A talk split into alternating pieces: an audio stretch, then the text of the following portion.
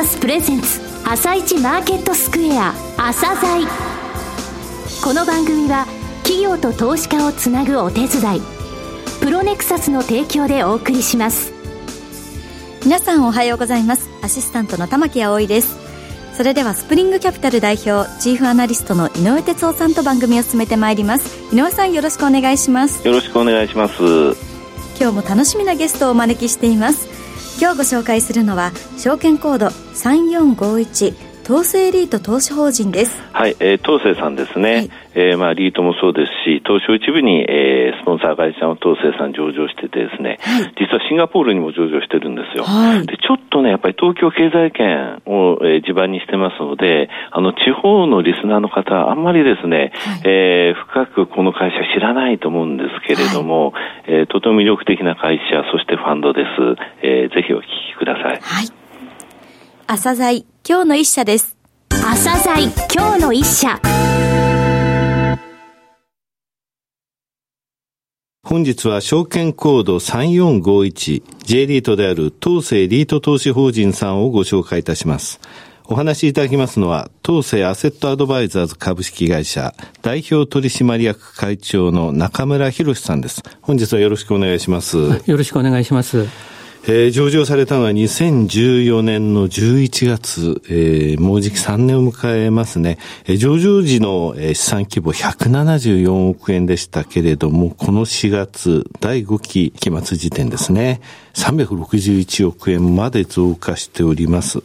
えー、まずはですね、東成リート投資法人とは他のリートとどういうところが違うのか、えー、その特徴を簡単にご説明いただけますか。まあ、東成えー、スポンサーですけれども、この東成が長年にわたって事業を展開して、はい、まあ、知り尽くした大きな証券である東京経済圏、これはいっとさんけんになるんですけれども、はい、うん、ここにフォーカスを当ててですね、はい、えー、東成の持つコアコンピタンスである、まあ、目利き力、リーシング力、再生力と生かして、まあ、この東京経済圏に存在する膨大な不動産のストックの中からですね、はい、輝くものというんでしょうか、はい、そういうものを見つけ出して、うん、バリューをつけて、まあ、投資家の方にですね、高くて安定した、まあ、分配金をご提供していこうと、そういった趣旨で作ったものでございます。はい、従いまして、まあ、アセットのサイズはですね、いわゆるボリュームゾーンである、まあ、ごじゅうおくえん以下の中小の不動産、よく食べ物で B 級グルメとか言いますけれども、はい、あの不動産で言うといわゆるクラス B とのオフィス、商業、賃貸、住宅、ホテルといったものにですね、投資をしていく総合型としております。え東京経済圏を中心と言われましたけれども、なぜかという部分ですね、それについてお話しいただけますか。はい、あの東京経済圏、東京、神奈川、埼玉、千葉にはですね、はい、うん、まあ、日本の人口の、まあ、にじゅうはちパーセント から さんじゅっパーセント ぐらいの人がいるわけですね、はい、世帯数でも さんじゅっパーセント 近くを占めている、はい、それからまあオフィスの需要で言えば事業所数ですね、うん、はい、これも全国ごひゃくきゅうじゅうまん余りあるうち にじゅうろくパーセント に当たるひゃくごじゅうまんの事業所がですね、はい、このいっ都さん県にあるんですね、はい、でもちろん、まあ、ジーエヌピー もですね さんじゅっパーセント 以上を生み出しているという、まあ、大経済圏だということですね。いち都さん県で さんじゅっパーセント っていうイメージですね。そうですね。そうですね。はい。うん。で、また、オフィスビルもですね、はい、まあ、全国の水準ではっきりした数字はわからないんですけれども、はい、約 ろくじゅっパーセント 以上のオフィスがですね、このいち都さん県に集中しているということなんですね。そうなんですか。はい、うん、しかも、あの、事業所数で言いますと、はい、東京都内で見ますと、えー、約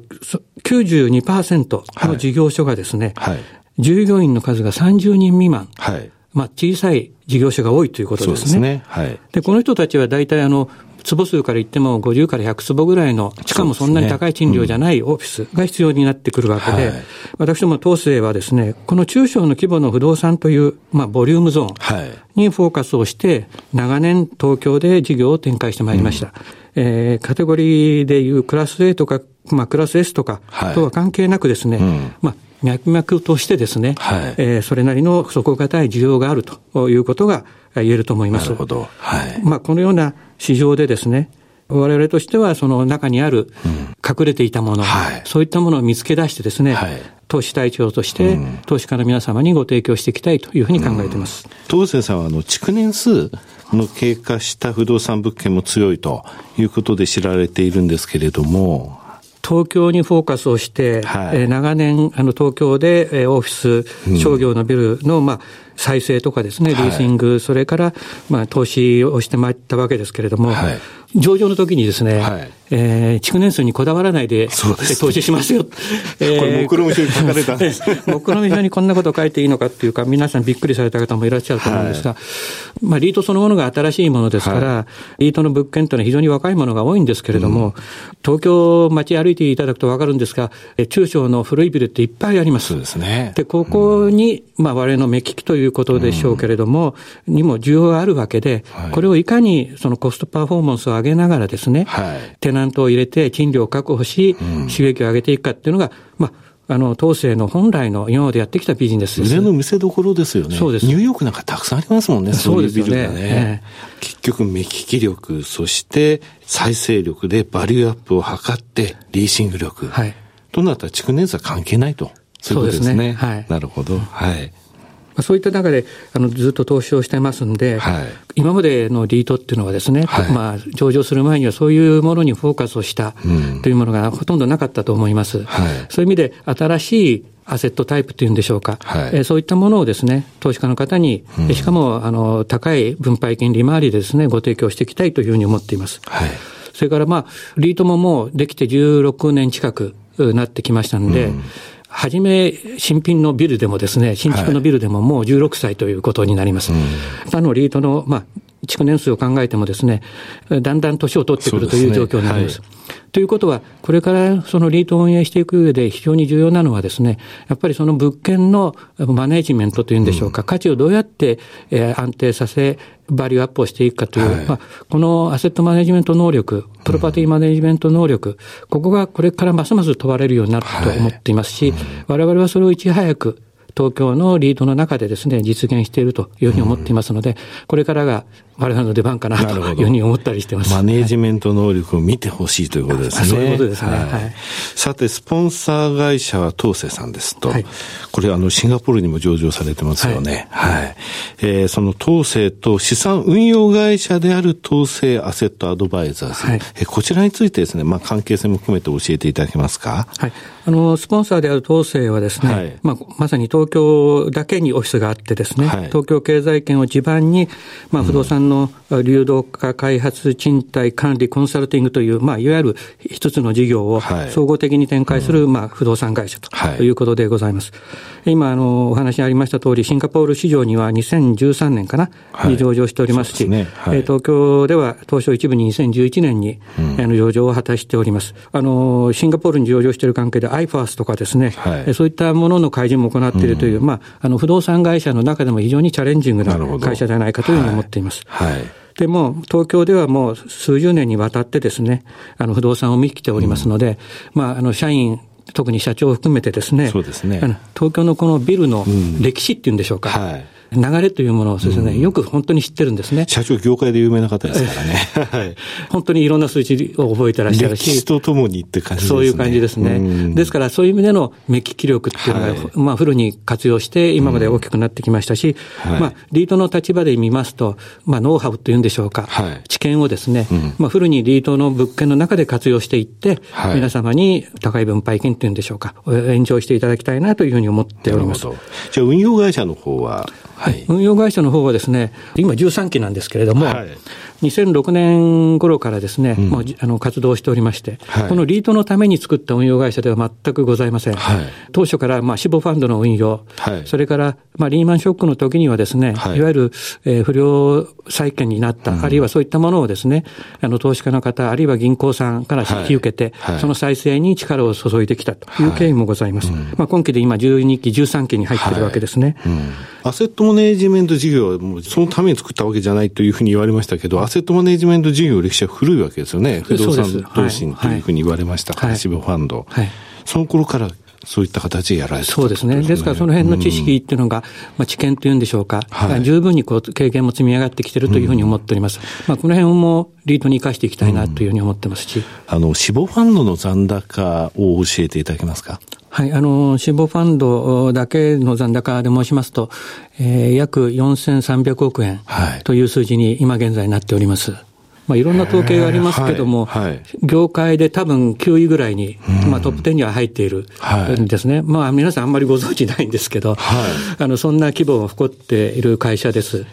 その中はですにはですね、うん、海外の大手の投資ファンド、はい、こういった方々の資産もですね、うん、大量にお預かりして運営しております。なるほど。え、はい、あの海外の投資家の方は特に非常に運用に厳しいので、えもうそういうところに応えながらですね、うん、あの実績を上げていってる。自宅ですね。そうですね。なるほど。やっぱり不動産周りに強い。はい、それからマーケットをよく知ってるということで、はい、まあ、適切なリーシング活動とかですね、そういったものが期待されているというふうに思ってますし、それに応えているというふうに思っています。うん、なるほど。このファンドですね、分配金利回りを見ますと、ちょっと割安に放置されているようなイメージがあるんですが、はい、そうですね、あの、うん、正直言って、うん、いわゆるクラス A とかクラス S とかのビルを所有しているリートではないので、はい、えー、なんとなくその利回り感っていうんでしょうかね、分配金の利回り感もそういったリートと比べると、えー、少し高いのかなと、はい、で上場当初からも多分あのプレミアムとして いちパーセント とかですね、はい、いってんごパーセント はついちゃうかもしれないなとは思っていました。思っていました、うん、でもそれにしてもちょっと最近はですね少しあの低すぎるかなっていう気はしています。えー、これがですね、例えば エヌオーアイ 利回りが低いと、うん、それでうーんというので投資口価格が評価されないで結果的に分配金利回りが高いっていうのと違うじゃないですか。はい、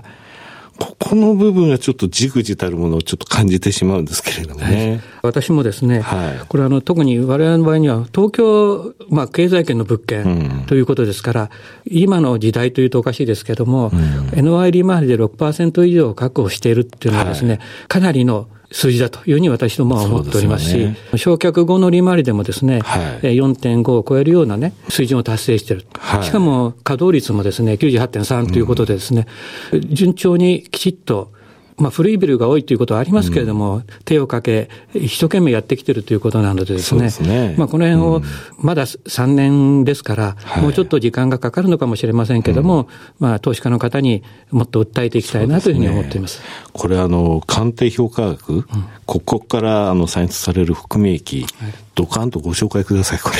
れ、えー、今あのエーユーエム っていうか資産はさんびゃくろくじゅういちおくですけども、はい、鑑定はよんひゃくいちぐらいになってますので、うん、まあ、よんじゅうおくぐらいあの含み益があるという状況にはなっています。これ じゅっパーセント 以上の含み益ということですよね。はい、さてその分配金の推移ですけれども、はい、えー、だいいっきからだいごきまで当初予想を、えー、上回る、はい、えー、着実な、えー、数字金額というものを出してきたんですが、はい、これはあのいずれだいななき以降、はい、えー、巡航速度的な分配金になりますよという、はい、話ですが、この金額大体どれぐらいっていうふうに、はい、えー、いっき半年になりますけれどもさんぜんにひゃくえんぐらいの分配金を考えております。えー、安定的なその分配金の巡航時の、えー、水準になるということですね。はい、さて今後の成長戦略なんですが、はいはい、えー、さんねんでですね、上場後さんねんでごひゃくおくの、はい、運用資産残高というふうのを目標にやってまいりまして、はい、まあ、まさに今ですね、はい、もうすぐさんねんめ、そうですね、突入しますのでじゅういちがつですね、えー、今あの本当に一生懸命やってる状況というふうに申し上げたいと思いますし、はい、まあ、あのスポンサーである当社の方から、うん、えー、まあ、優先交渉権を得ている物件、はい、ごぶっけんほどございますし、はい、まあ、あの今もそういうことでですね、うん、あの毎日一生懸命やってるということで、これをたどうにか達成していきたいなというふうに思っています。うん、はい、ただもう一つはやはりあのそうは言ってもですね、うん、リート全体ごじゅうはちしゃある中で平均の運用残高がまあにせんすうひゃくおくになっているという中で、はい、あのそれにしてもまだ小さいと思っていますので、うん、やはりあの エムアンドエー とかですね、はい、そういったことも、まあ、あのチャンスもですね、え追求していきたいなとは思っています。うん、えー、最後になりましたがリスナーに向けて一言お願いします。はい、今日はこういう機会を作っていただいて、まあ、当世リートのご紹介をできたので、えー、大変嬉しく思っております。はい、まあ、あの私どもどちらかというと目立たないビルというんでしょうか、そういったものをやってますので、あのプロ好みとよくに言われるんですね。はい、うん、で、まあ、当世が長年こう培ってきた、まあ、東京経済圏での不動産に対する、まあ、H というんでしょうか、はい、これをこのリートに本当にあの結集してですね、はい、より高くより安定した分配金を今後ともご提供していきたいというふうに思っておりますので、はい、まあ、この辺を強く訴えたいし、投資家の皆様にもご理解いただいてですね、ぜひご支援いただきたいなというふうに思っています。はい、中村さん、本日はどうもありがとうございました。どうもありがとうございました。今日の一社、当世リート投資法人でした。さらに井上さんに当世エリート投資法人についてお話しいただきます。はい、えー、十分にお話しいただいたと思うんですけれどもね、はいえー、稼働率 きゅうじゅうはちてんさんパーセント、えー、物件の、うん、物件の含み益が じゅっパーセント 以上あって、はい、でななき以降の分配金要素もさんぜんにひゃくえん、通年でろくせんよんひゃくえんですよね、はい、で安定していく予定。それが昨日現在じゅうまんろくせんえんぐらいでしょう、はい、うーん過小評価ですよねこれ前期実績でいくと ろくてんななはちパーセント の利回りになっちゃってるんだよね、はい、だってさんぜんにひゃくえんかけるに割るいちまん、じゅう、えー、なんだじゅうまん飛んでろくせんよんひゃくえんとかいったらろくばいになるわけね、はい、うーん過小評価だなという印象がね非常に強いんですよ、はい、ですのでね S クラス A クラスじゃなくて B クラスのビルを保有していることのメリットってのは今日分かったと思いますので、えーえー、まあもう一回出ていただきたいですね。はいぜひ出ていただきたいですねはい、はいはい、それでは一旦お知らせです。企業ディスクロージャー アイアール 実務支援の専門会社プロネクサス、上場企業のおよそろくわり、にせんにひゃくしゃをクライアントに持つ。これはアジア証券印刷の時代から信頼と実績を積み重ねてきたからこそ。さらにプロネクサスが目指すのは企業と投資家をつなぎ、日本の株式市場を活性化させることです。プロネクサス、私たちは個人投資家の皆さんを応援します。井上哲夫、今日のストラテジー。それでは井上さん、後半の解説もよろしくお願いします。はい、えー、先ほど当世さんのところでね、もう一回出ていただきたいって言ったのは、これから外部成長とか内部成長っていうことをね、着実に進められて、はい、ほら、あのいっかいめの時の利回りがこうなりましたよっていうのを伝えてほしいっていうことを言いたかったんですけどね。はい、さてマーケットの方ですけれども、はい、昨日アメリカ非常に上がりました。うん、えー、まずね、下院の議長であるライアンさんが、えー、これあの、財政の額減についてはあのうまくいくよと、ぜあごめんなさい税制改革法案についてはうまくいくよってことを言ったんですね、はいはい、あとマコネル、えー、上院のね、えー、院内総務ですけども、こちらにつきましても、えー、債務不履行ならないよということを言ったんですね、はい、えー、失敗することはないと言ったと、はい、今ね世界ふたつの時計見てると思うんですよ、はい、一つは北朝鮮リスクの世界終末時計、はい、でもう一つはねトランプ大統領終末時計だと思うんですけどもね、はい、だトランプ大統領終末時計はなって、これでマイク・ペンスさんが